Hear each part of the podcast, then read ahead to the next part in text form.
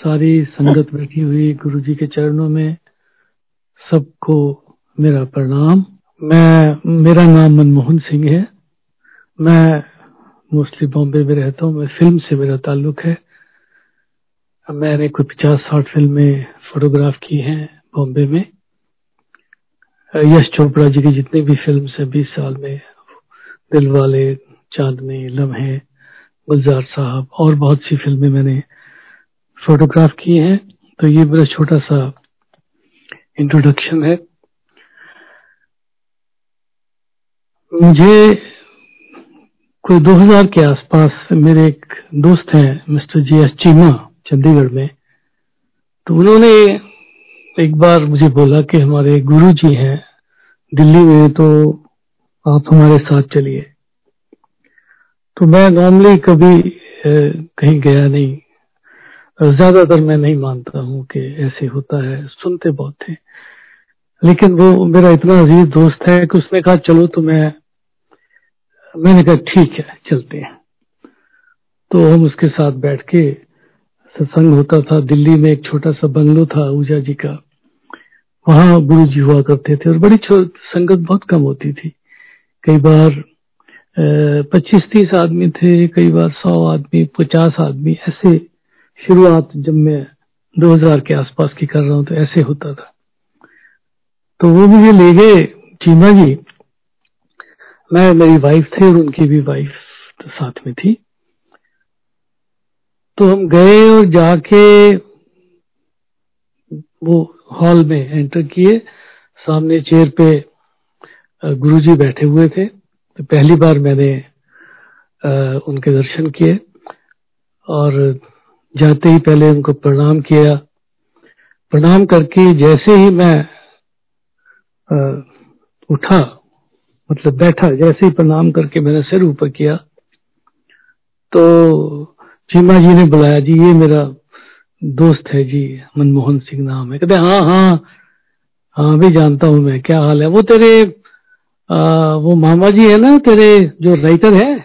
क्या नाम उनका? कंवल मैं कहा जी हाँ सरदार जसवंत सिंह कंवल बहुत बड़े राइटर हैं पंजाबी के। हाँ हाँ मैं उनको जानता हूँ और सबसे जानता हूँ बहुत देर से वो वो जो सिवे होते हैं, जहाँ पे वो बैठ के वहाँ नॉवल रात को लिखा करते थे और मैं रात को वहाँ पे भक्ति करता था वहाँ बैठ के रात को। तब से मैं जानता हूँ उनको। तो उनकी बात करने लगे और सरसा से हो तुम, मैंने कहा जी अच्छा ठीक है, बैठो जाओ पीछे। तो मैं जाके बैठ गया, मैं और मेरी वाइफ थोड़ी दूर होके बैठ गए। तो थोड़ी देर में देखता है क्योंकि हम, हमारा काम भी ऐसा है, मेरा प्रोफेशन भी ऐसा है। तो मैं देखता रहा, मैं देख रहा कि इस तरह के कलरफुल कपड़े पहने हुए हमारे गुरु जी का जो एक इमेज होता है ना, वो कुछ और ही होता है। तो नेचुरली वो क्रियोसिटी एक ज़रूर रहती है कि ये इस तरह के कपड़े डाले हुए हैं दो तीन लोग पीछे से दबा रहे हैं दो तीन लोग पाँव दबा रहे हैं। तो बैठा रहा, देखता रहा मतलब उस वक्त कुछ भी दिमाग में नहीं था। ये था कि क्या हो रहा है ये? कैसे चल रहा है? कैसे गुरु जी है? तो बैठे बैठे अचानक वो बोले अच्छा भाई, ऐसा है कि संगत को बोलते हैं, ये दो लोग और आ गए हैं मुझे आजमाने के लिए। क्योंकि मुझे डाउट था ना, मैं जैसे जो मेरे दिमाग में चल रहा था, उनको उसी वक्त पता चला। अच्छा ऐसा करो, आप पहले जाओ लंगर छको लंगर छक के फिर आओ। तो उस वक्त लंगर का टाइम हो गया तो वहीं पे लंगर लग गया, लंगर ला के हमने लंगर खाया और फिर वही दिमाग में वही बात कि, वही क्रियोसिटी के मतलब गुरु जी तो बहुत सुनते थे, महात्मा, संत महात्मा, ये इस तरह की नहीं, ऐसा तो नहीं, सोचा नहीं था शायद इसलिए। खैर, मैं बैठे रहे।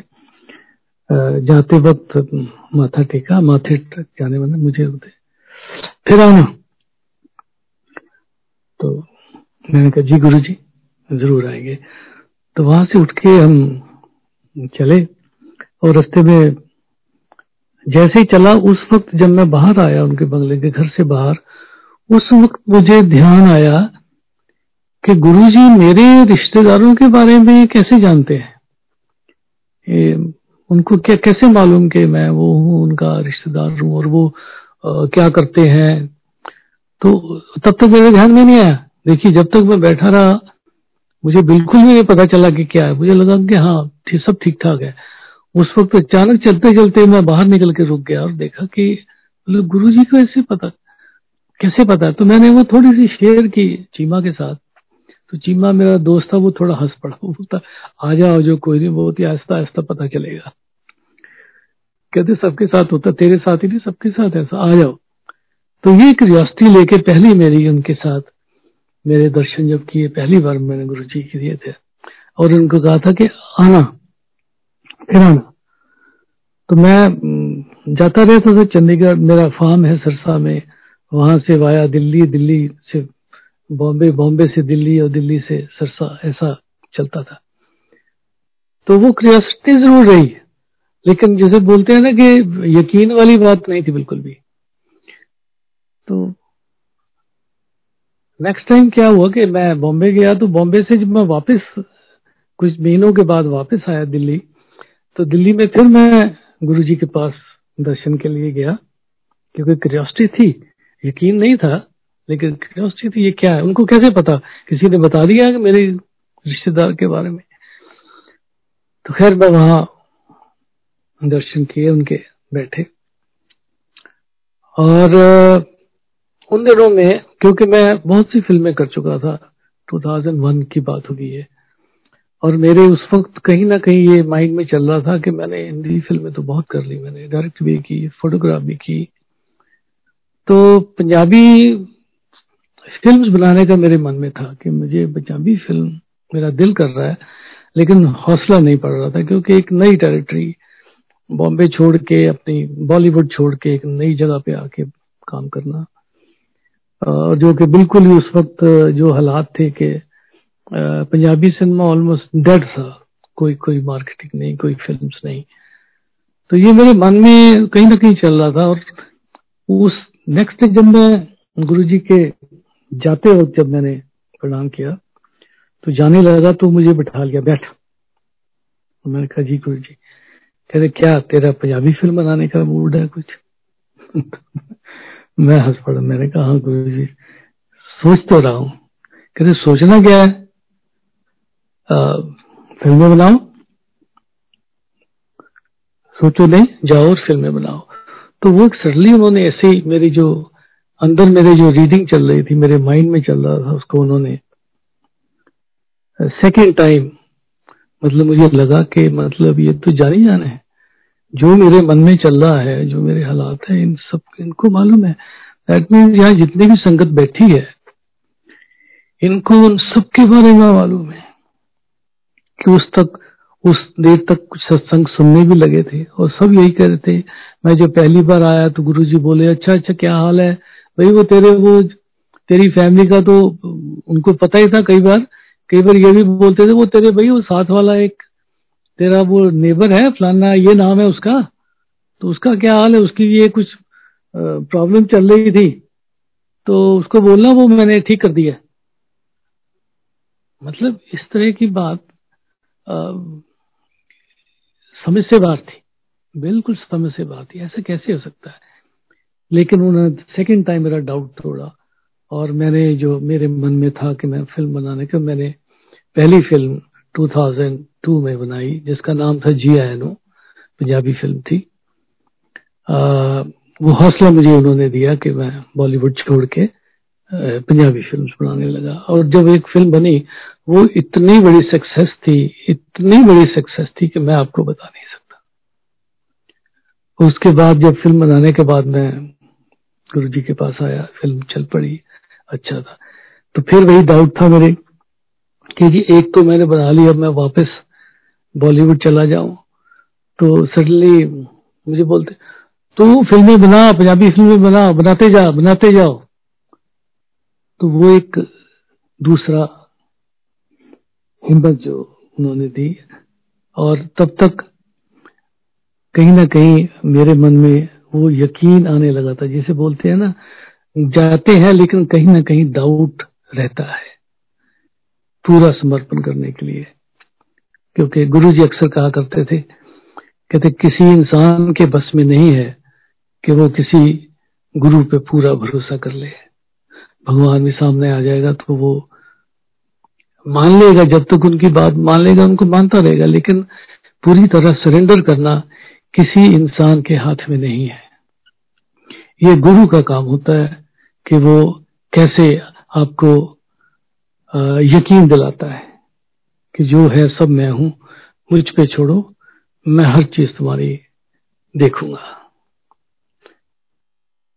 तो मेरे साथ, क्योंकि उस वक्त इतना टाइम बीत चुका था और सत्संग भी मैंने काफ़ी सुन चुका था तो उसके बाद मैं जब मिलके मैं अपने हरियाणा सरसा मेरा फार्म है। वहाँ पे आया तो वहाँ कुछ अजीब सी चीज़ें मैं अभी आ, मतलब मेरे जो फार्म है घर पे सडनली मुझे छोटे छोटे दो दो तीन तीन इंच के छोटे छोटे बिल्कुल काले रंग के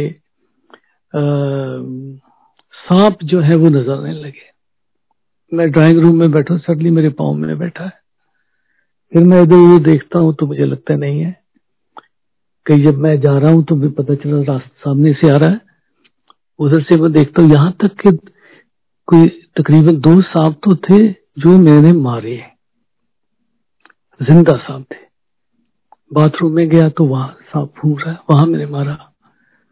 और मुझे उस वक्त ये लगा कि शायद कोई सपने है, कोई सांप है जो उसने बच्चे दे दिए हैं सपने में। और वो बच्चे जो है मेरे घर में आसपास घूम रहे हैं। तो लेकिन मैंने किसी को आ, बताया नहीं ये बात। मेरी वाइफ को भी नहीं बताई कि ऐसे लोग डर करेंगे यहाँ तो सांप है। तो कुछ देर रहने के बाद मैं बॉम्बे गया। बॉम्बे में मेरा पांचवी फ्लोर पे घर है।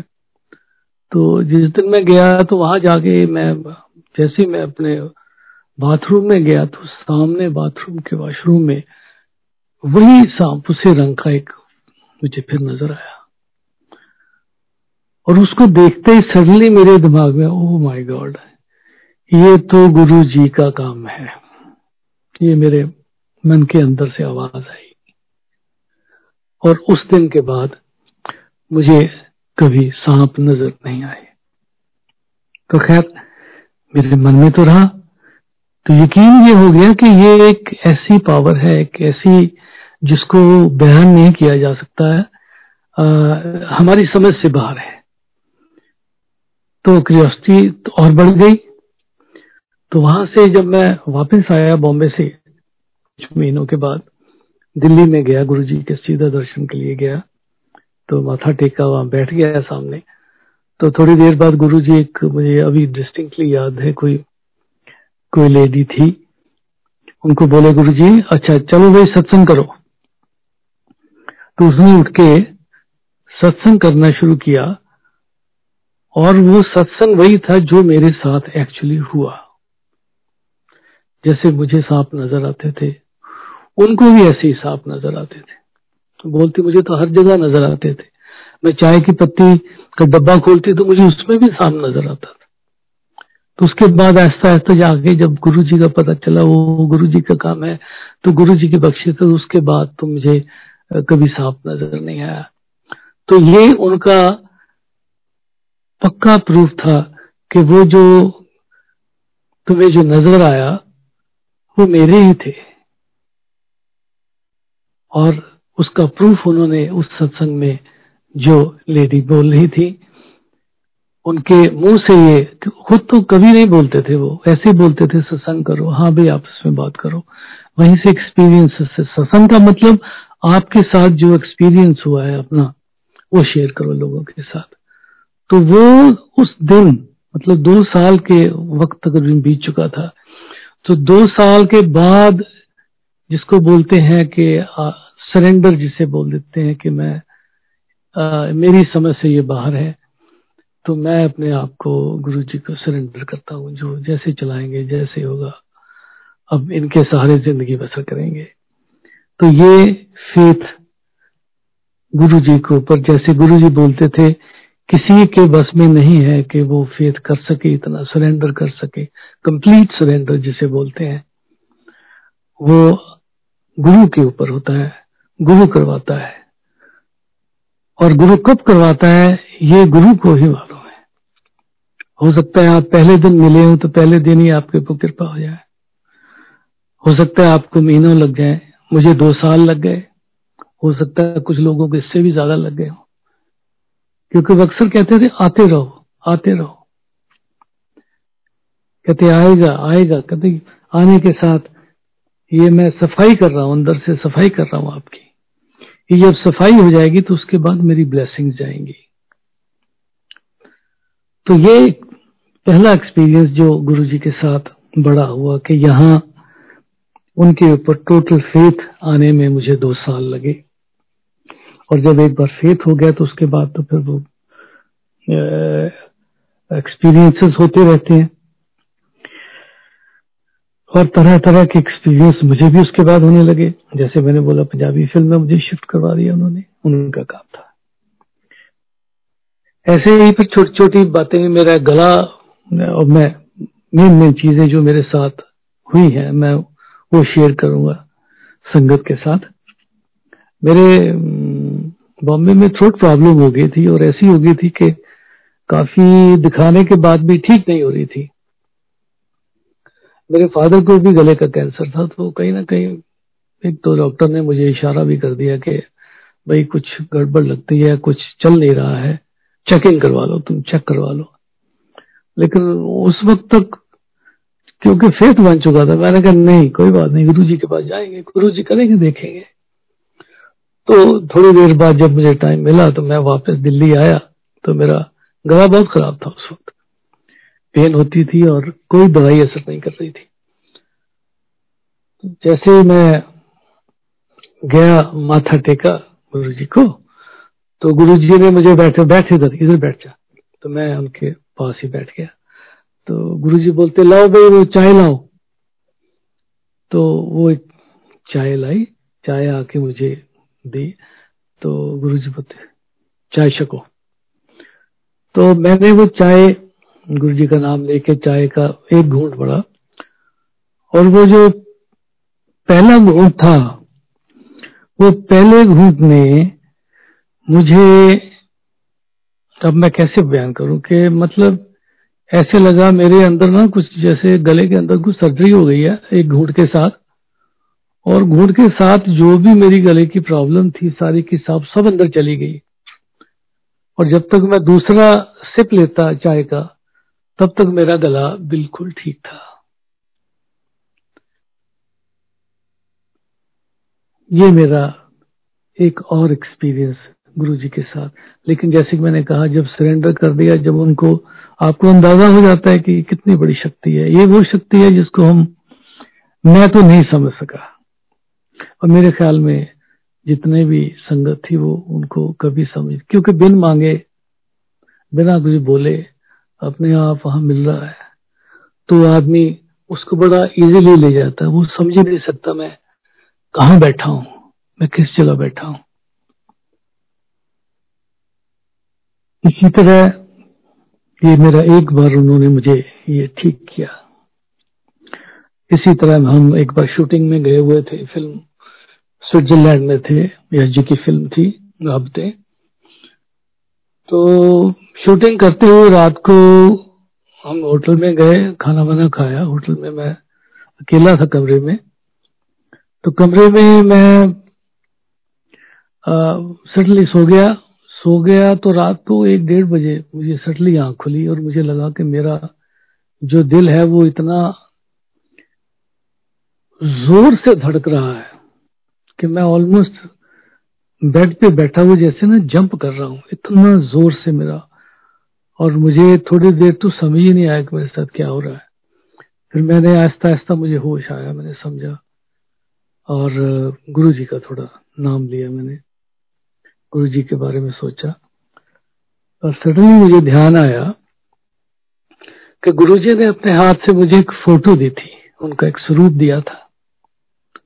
ऐसे दिया था, साथ में रखना, पास में रखना तो वो मैंने अपने पर्स में रखा हुआ था। और लकीली उस दिन क्या हुआ कि जब हम शूटिंग से वापस आए तो मैं बहुत थका हुआ था। तो जो पेंट है वो मेरी टांगी भी नहीं थी, वो मेरे साथ बैठ के कुर्सी पे रखी थी, वही रही गई बाई चांस तो मुझे पता नहीं कितना टाइम लगा होगा कि क्योंकि मैं हिल नहीं सकता था। कैसे ऐसा ऐसा हाथ उठा के मैंने वो पेंट को वहाँ से अपना लिखा फिर वहाँ से मैंने ऐसा ऐसा पर्स निकाला।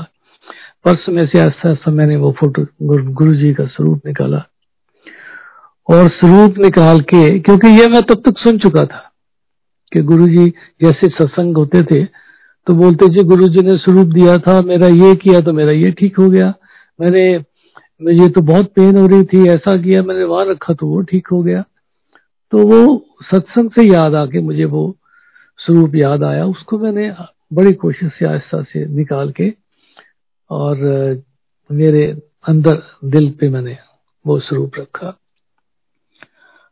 और जैसे मैंने पहले कहा कि वो एक घूंट में मेरा गला ठीक हो गया था, बस वो जैसे स्वरूप वहाँ रखा तो मेरा वो धड़कना बंद हो गई मतलब एक सेकंड भी नहीं लगा मुझे ऐसे लगा कि मुझे कुछ हुआ ही नहीं है। मैं नॉर्मल हूँ बिल्कुल। सूप मैंने वहीं रखा और मुझे लगा पाँच सात मिनट लगे होंगे, मैं सो गया और मैं सुबह उठा। सुबह उठ के मैंने नॉर्मल नाश्ता किया, सब किया सूप को रखा पर्स में फिर रखा शूटिंग की। हम वहाँ उसके बाद दस दिन, पंद्रह दिन हमने शूटिंग की, कोई प्रॉब्लम नहीं, कोई थकावट नहीं। और वापस बॉम्बे आए मैं शूटिंग के बाद। और बॉम्बे से लेकिन मैं मैं अंदर तो समझ चुका था गुरुजी ने, ये दूसरी लाइफ दी है मुझे। तो वहाँ से जब, लेकिन वो जैसे बोलते हैं कि डर नाम की कोई चीज़ नहीं है। क्योंकि छोड़ दिया तो ठीक है गुरु जी करेंगे जैसा है, ठीक है। तो वहाँ से जब मैं दिल्ली फिर गुरु जी के दर्शन के लिए गया। और फिर मैं बैठा, मैं जैसे मैंने माथा टेका, फिर बैठ, कहते, इसको चाय दो। मुझे चाय पिलाई, सामने में बैठ गया। और मुझे याद है कि उन्होंने एक दो आदमी को संगत में से दुआ को बिठाया इधर आओ, भाई, इधर हाँ पीछे आओ। एक आदमी का, ऐसा करो, तुम मेरी जो हार्ट है ना, हार्ट पे ज़ोर ज़ोर से हाथ से मस लो। तो वो हार्ट को मसल रहे थे, को पीछे, किसी को बोला कि तू मेरे पीछे आ। ठोक तो वो जो, मेरा कहीं जो डाउट था ना, जैसे कहा ना, गुरु हर डाउट को निकालता है। कोई जब डाउट बिल्कुल नहीं रखता, जब जब करने पे आता जो ब्लेसिंग्स होती है। तो वो जो वहाँ उनके दिल के ऊपर जो रगड़ रहा था ना, हाथ रगड़ रहे थे, वो मुझे बैठे हुए ऐसा लग रहा था, उधर नहीं रगड़ रही मेरे ऊपर सर्जरी चल रही है। वो जो हाथ है मेरे, मुझे मुझे यहाँ बैठे बैठे रिलीफ मिल रहा है। और उस वक्त सडनली वो मेरा दूसरा डाउट भी गुरु जी ने निकाल दिया कि जो शुरू में रहता था कि कैसे गुरु जी को पाँव दबाता रहता है, कोई पीछे करता रहता है। तो उस दिन समझ में आ गया कि जहाँ जो भी हो रहा है, यहाँ किसी ना किसी के कोई बीमारी दूर हो रही है, किसी की प्रॉब्लम सॉल्व हो रही है। ये, वो डाउट भी उस दिन क्लियर किया गुरु जी ने। तो ये दूसरी बार मेरे ये लाइफ थी गुरु जी ने। और इतने एक्सपीरियंसेस हैं।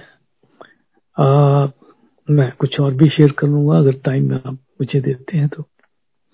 मेरा एक दोस्त है यहाँ सरसा में उसकी वाइफ को कुछ प्रॉब्लम थी, काफ़ी सीरियस प्रॉब्लम थी। तो वो ठीक नहीं हो रही थी। तो मैंने उनको बोला कि हमारे गुरु जी हैं, उनके आज चलो मेरे साथ।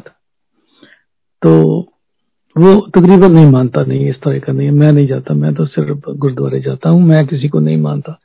तो मैंने दो तीन बार उसको बोला तो तकलीफ़ में होता है तो आदमी बोलता चलो यार ट्राई करते हैं। तो उसको लेके मैं, मेरी वाइफ और वो और उसकी, उनकी वाइफ चारों हम सरसा से दिल्ली की तरफ़ चले ना चार घंटे का रास्ता है। और गाड़ी में हम चले तो रोहतक से पहले निकलते थे, हमारा क्या हुआ कि रेडिएटर लीक कर गया, पानी लीक हो गया और निकल, उतर के देखा तो पानी नहीं है, गाड़ी गर्म हो रही है। तो हमने एक, वहाँ कहीं से ढाबे से एक, थोड़ा पानी का डब्बा लिया, थोड़ा पानी डाला, एक भर के रख लिया, साथ में ले लिया। तो हमने कहा, चलो रोहतक में यहाँ इसका शोरूम है, गाड़ी का तो वहाँ दिखाते हैं, वहाँ से रेडिएटर या कुछ प्रॉब्लम है तो बदल देते हैं। तो वहाँ जब हम गए, जाके वहाँ तक गाड़ी पहुँची हमने, एक दो बार पानी भर के तो उन्हें बोला जी रेडिएटर तो हमारे पास नहीं है, दिल्ली से मंगवाना पड़ेगा कल कल आएगा तो कल ठीक होएगा। मैंने कहा, जाना तो हमें आ जाए तो बोले, जी, गाड़ी खड़ी कर जाओ, ये तो जाएगी नहीं। आप दूसरी को टैक्सी पकड़ के चले जाओ। तो मेरे सैलरी दिमाग में आया कि गुरु गुरुजी से मैंने सुना था बोलते, जब मेरा नाम लेके मुझे, मेरे पास आते हो तो यहाँ तक लाना मेरा काम है और तुम्हारे घर तक पहुंचाना मेरी ज़िम्मेदारी है। उस वक्त सब छोड़ दो। कुछ याद नहीं करो, कुछ कि पीछे क्या है, तुम्हारे घर पे क्या है, वो मेरा जिम्मा है। तो मैंने कहा, गुरु जी कहते थे पहुँचेंगे तो पहुंचाएँगे तुम गाड़ी उठाओ मैं गाड़ी लेके तो उनके साथ फिर मैंने कहा, चलो, कोई बात नहीं। पानी डाल लेंगे, एक दो बार चलेंगे। तो हमने दो तीन बार फिर पानी डाला, तब तक दिल्ली आ गई। और दिल्ली एंट्री करने से पहले क्या हुआ कि हमारा क्लच भी चला गया। क्लच खराब मतलब क्लच बिल्कुल ही जवाब ही दे गया, ना ऊपर ना नीचे, लूज होके गिर गया कुछ।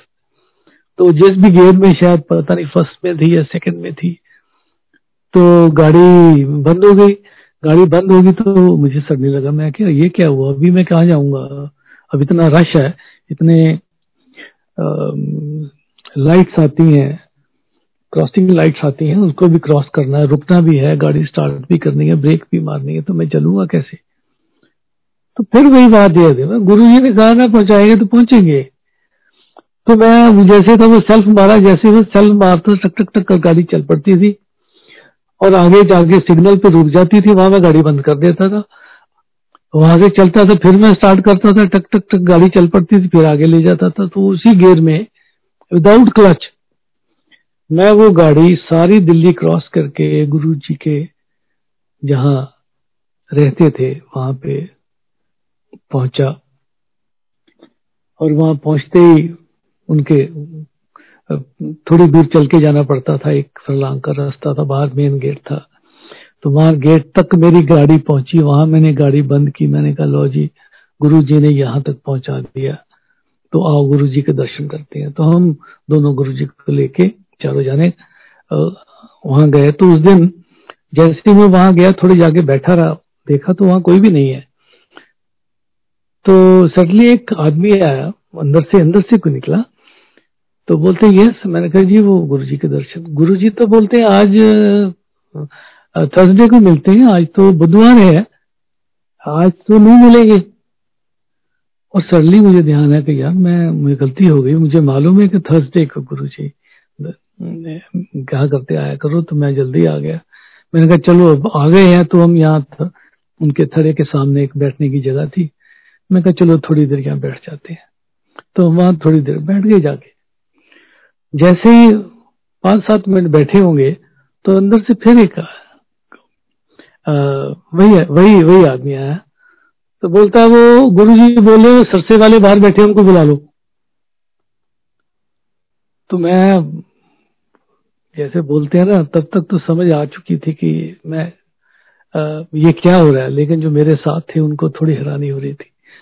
तो मैं खैर, हम अंदर गए। अंदर कुछ नहीं, आठ दस लोग बैठे होंगे। गुरु जी नीचे बैठे थे। आओ आओ भाई सबसे वाले, बैठो बैठो, आ जाओ।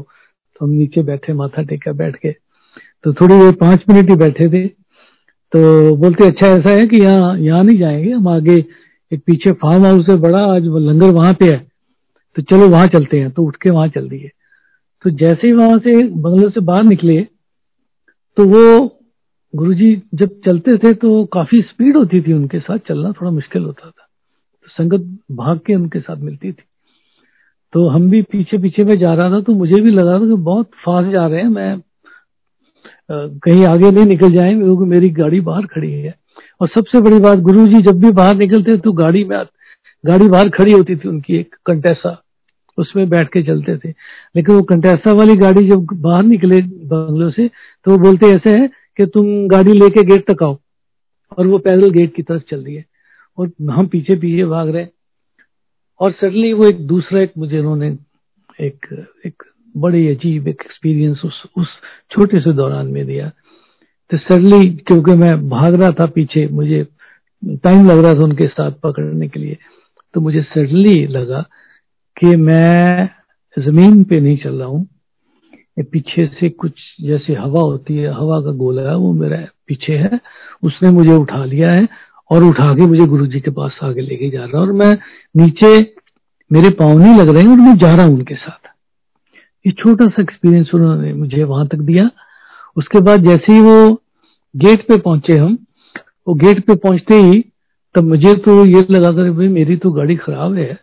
ये तो गेट में अटकी हुई मैं तो पहुँची गुरु जी बोलते हैं, फार्म हाउस में मेरे पीछे आ जाओ। तो गाड़ी में बैठ गए गाड़ी में, अपनी गाड़ी में बैठ के कंटेसा में मुझे बोलते, आ जाओ भैया, आ जाओ, पीछे आ जाओ। तो मुझे तो लगा गुरु जी की इतने तेज चलते हैं तो निकल जाएँगे, मैं कैसे पकड़ूँगा? खैर, मैं गाड़ी में बैठा, थोड़ा पीछे किया जैसे ही मैंने वो सेल्फ लगाया, वो गाड़ी फिर टक टक टक करके स्टार्ट हो गई, और मैं आहिस्ता से उसी गेयर में, आहिस्ता आहिस्ता पीछे आया। तो पता चला कि जैसे ही मैं मोड़ के सड़क पे आता हूँ तो गुरु जी की गाड़ी आगे खड़ी है। वो वेट कर रही है मेरी। वो निकली नहीं है। वो वेट कर रही है। और उसी स्पीड से आस्ता आस्ता चल रही है। जितनी स्पीड मेरी थी, उसी स्पीड से वो आगे चलती आ रही है। तो मुझे उसी, वो साथ में लेके गए। उनको मालूम था कि इनकी प्रॉब्लम है। इनकी गाड़ी खराब है ऐसे चलेगी। तो मुझे वो बिल्कुल उसी स्पीड में आस्ता आस्ता तक लेके घर तक, उस फार्म हाउस तक लेके गए। उस फार्म हाउस में जाते ही गाड़ी रुकी। हम अंदर गए। अंदर जाके लंगर छका लंगर छकते ही तो मेरा जो दोस्त था, उसकी वाइफ का जो काफ़ी बीमार थी सीरियस थी। तो उनको, सिर्फ़ उनको उठाया। उन्होंने गुरु जी ने उनको इशारा किया कि इधर आओ। तो वो उठ के नज़दीक आई, उन्होंने माथा टेका। तो क्या बोलते, इनको चाय चाय पिलाओ। तो चाय आई उनके लिए, चाय पी, उसने माथा टेका और बोलते, ठीक है, जाओ, वापस चले जाओ, बैठ जाओ। तो ये उनके साथ हुआ और उसके बाद लंगर छका लंगर छक के जब वापस आ रहे थे तो वो भी मैं, गुरु जी के मैंने भी जैसे चरण छुए, वहाँ से आने लगा। तो गुरु जी मुझे हंस के बोलते हैं, इसका काम मैंने कर दिया अब मेरी तो समझ में आ गया कि जिस काम के लिए हम गए थे, उसकी उसकी वाइफ की जो प्रॉब्लम थी, गुरु जी ने बोल दिया, मैंने इसका काम कर दिया मतलब इसको ठीक कर दिया है। और यकीन मानिए, वो आज तक बिल्कुल ठीक है।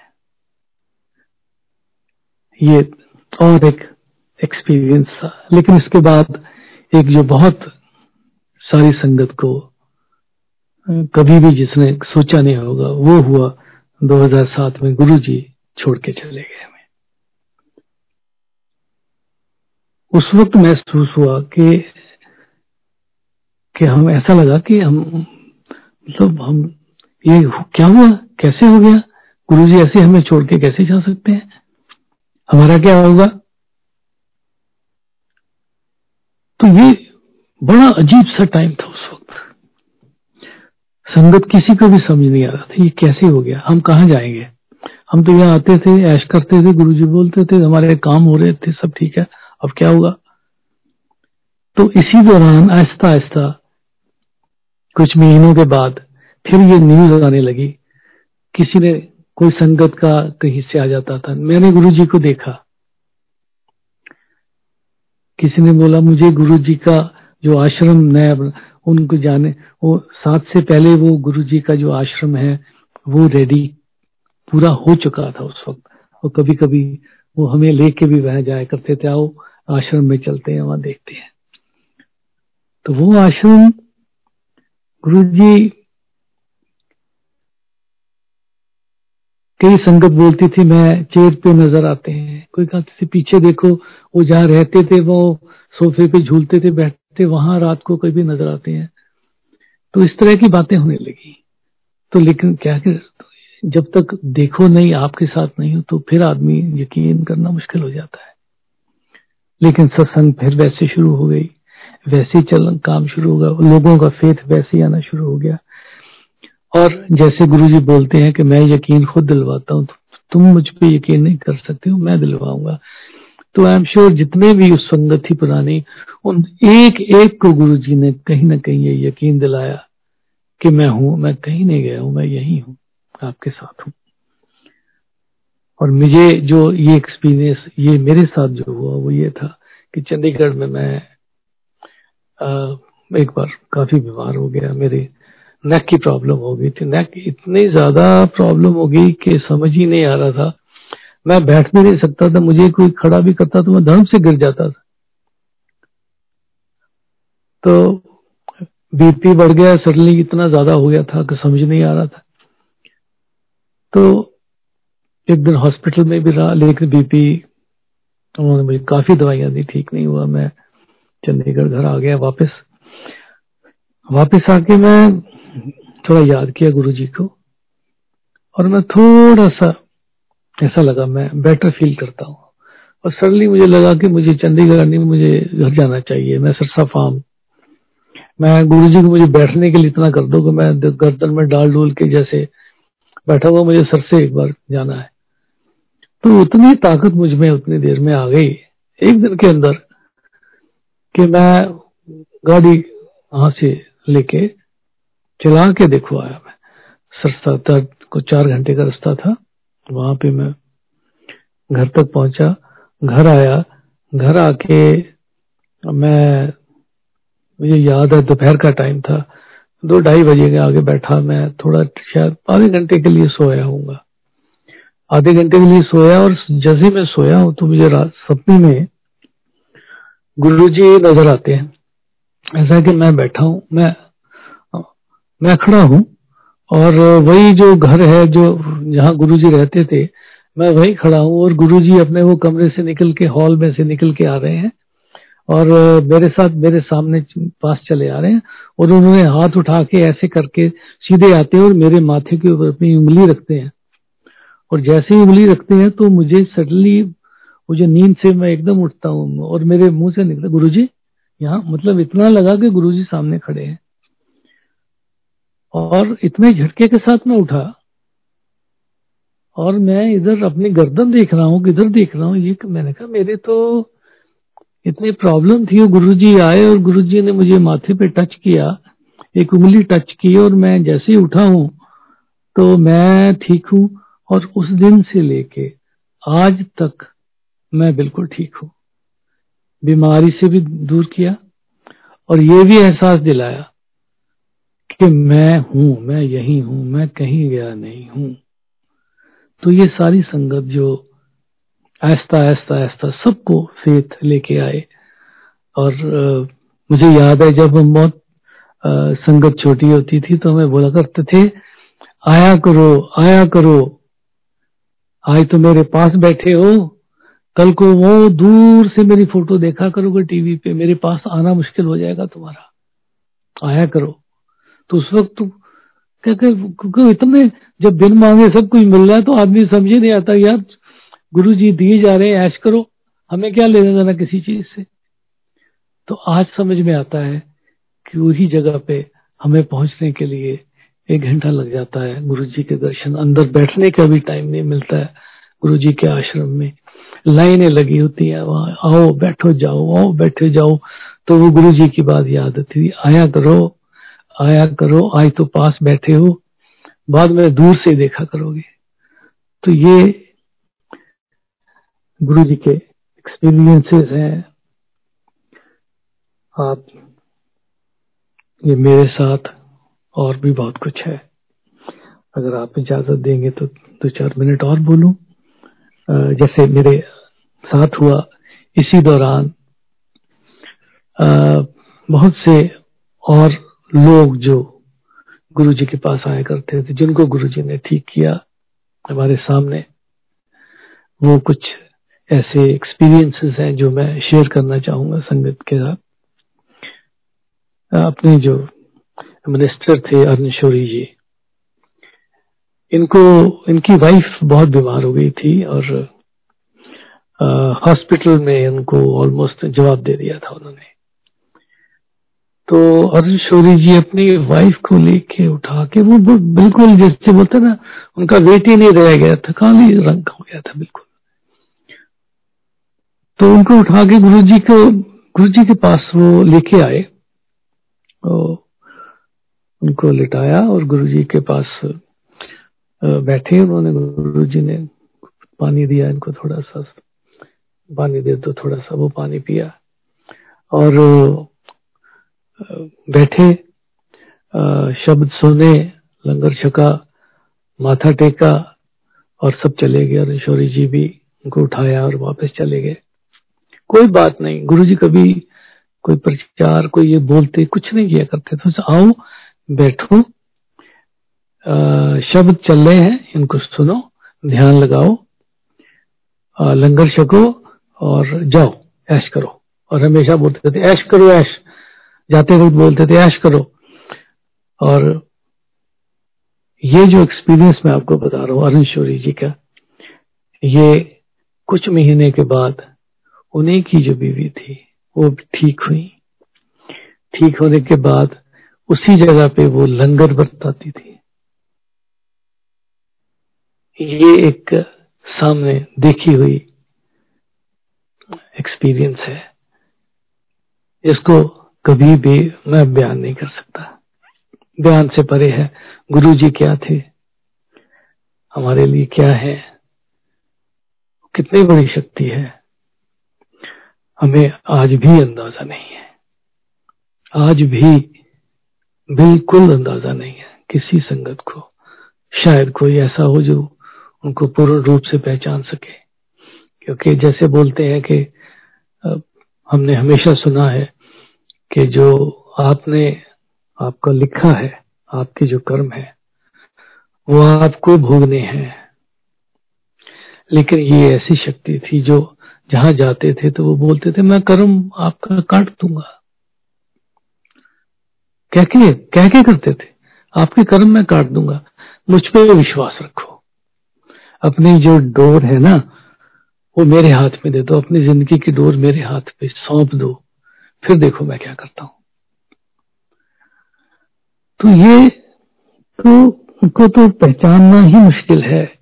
जैसे बोलते हैं कि कर्म वही काट सकता है जिसने लिखा है। तो बोलते थे, मैंने लिखा है तो मैं काट भी सकता हूँ। तो हंस के तीनों बोल जाते थे। ऐसी बात करते थे बच्चों की तरह कई बार बैठे बैठे कुछ भी क्या तो क्या हुआ? जिसने लिखा है वो काट भी तो सकता है ना मैं काटता हूँ ना कर्म काटता हूँ तेरी बीमारी काटती तेरा ये दुख काट दिया तेरा घर की फैमिली की ये टेंशन दूर कर दी। करते थे ये होता था। ये कैसी शक्ति है ये? ऐसा तो सुना नहीं लेकिन आँखों से देखा है। हम क्योंकि गुरु जी के, के बहुत दर्शन किए हैं। लेकिन यकीन मानिए, उनके जाने के बाद जो संगत आ रही है, जो जुड़ रही है, ऐसा लगता है कि उनको जो गुरुजी उस वक्त कहीं शायद पूरा नहीं कर पाते थे, आज वो पूरी तरह कर पाते हैं। उनकी ताकत और बढ़ गई है। संगत बढ़ती जा रही है। हर दुनिया के हर कोने में सत्संग हो रहे हैं। ये कैसे हो सकता है? ये कैसी शक्ति है? समझ से पार है। जैसे बोलते हैं, हमारी गुरबानी में लिखा है कि जेवर डाप तेवड़ तेरी दात। मतलब जब तू देता है तो तू अपना पूरा ही दे देता है। परमात्मा की बात करते हैं। तो ये तो परमात्मा ही हुआ और क्या है? जो किसी के कर्म लिख भी लेता है, किसी की उम्र बढ़ा भी देता था उम्र चंद्रशेखर जी हमारे जो प्राइम मिनिस्टर रहे हैं, देखिए आप देखने की बात है। वो आगे उनको गले का कैंसर था डॉक्टर ने कहा था, जी, मुश्किल है। तो वो गुरु जी के पास आए तो गुरु जी के, मुझे याद है को आए तो गुरु जी जब वो आए तो बहुत गुस्से में थे। वो आके बैठे, उन्होंने प्रणाम किया, प्रणाम आके बैठे और गुरु जी ने। एक मिनट भी मतलब गुस्से में थे। इस तरह का गुस्सा कम ही देखते थे। लेकिन जिसे बोलते हैं कि अगर गुरु की शरण में आ गया तो कुछ तो गुरु को करना ही पड़ेगा। तो गुरु जी ने आस्था से उनको बोला, लंगर छको तो लंगर छकने के बाद वो चले गए, माथा टेका, चले गए, कुछ नहीं बोले। और जैसे वो गए, उसके बाद संगत को गुरु जी बोलते हैं, इसको मैंने दो साल दिए। और यकीन मानिए, पूरे दो साल के बाद चंद्रशेखर जी का देहांत होता है। तो ये कौन सी शक्ति है? जो उम्र भी देती है, दुख भी काटती है। बस ये कहा करते थे, आते रहो। आते रहो क्योंकि मैं सफ़ाई करता हूँ। जब तक अंदर से सफ़ाई नहीं होगी तब तक मेरी ब्लेसिंग्स नहीं आएगी। फेथ रखो। सो so, सबसे बड़ी जो चीज़ है गुरु जी जो हमें जितनी समझ हमें आई वो ये है कि अपने आप को उनको उनके ऊपर छोड़ दीजिए। अपनी जो लगाम है वो बोलते थे लगाम मेरे हाथ में दो और फिर देखो मैं क्या करता हूँ। वो लगाम गुरु जी के हाथ में दे दीजिए और आराम से ज़िंदगी बसर करिए। जैसे वो बोलते थे, ऐश करो, ऐश। कहते, मैं ऐश करवाने ले आया तुम सब सुख दूँगा तुम्हें। बाहर का सुख तो दूँगा, जाने के बाद का असल सुख तो वो आपको पता ही नहीं, मैं क्यों यहाँ पे आया हूँ? ये जो मैं आज आपके ये दुख दूर करता हूँ या किसी की बीमारी ठीक कर दिया किसी की प्रॉब्लम ठीक कर दी, ये तो कुछ ऐसी छोटी छोटी चीज़ें हैं। मेरा मकसद वो नहीं है।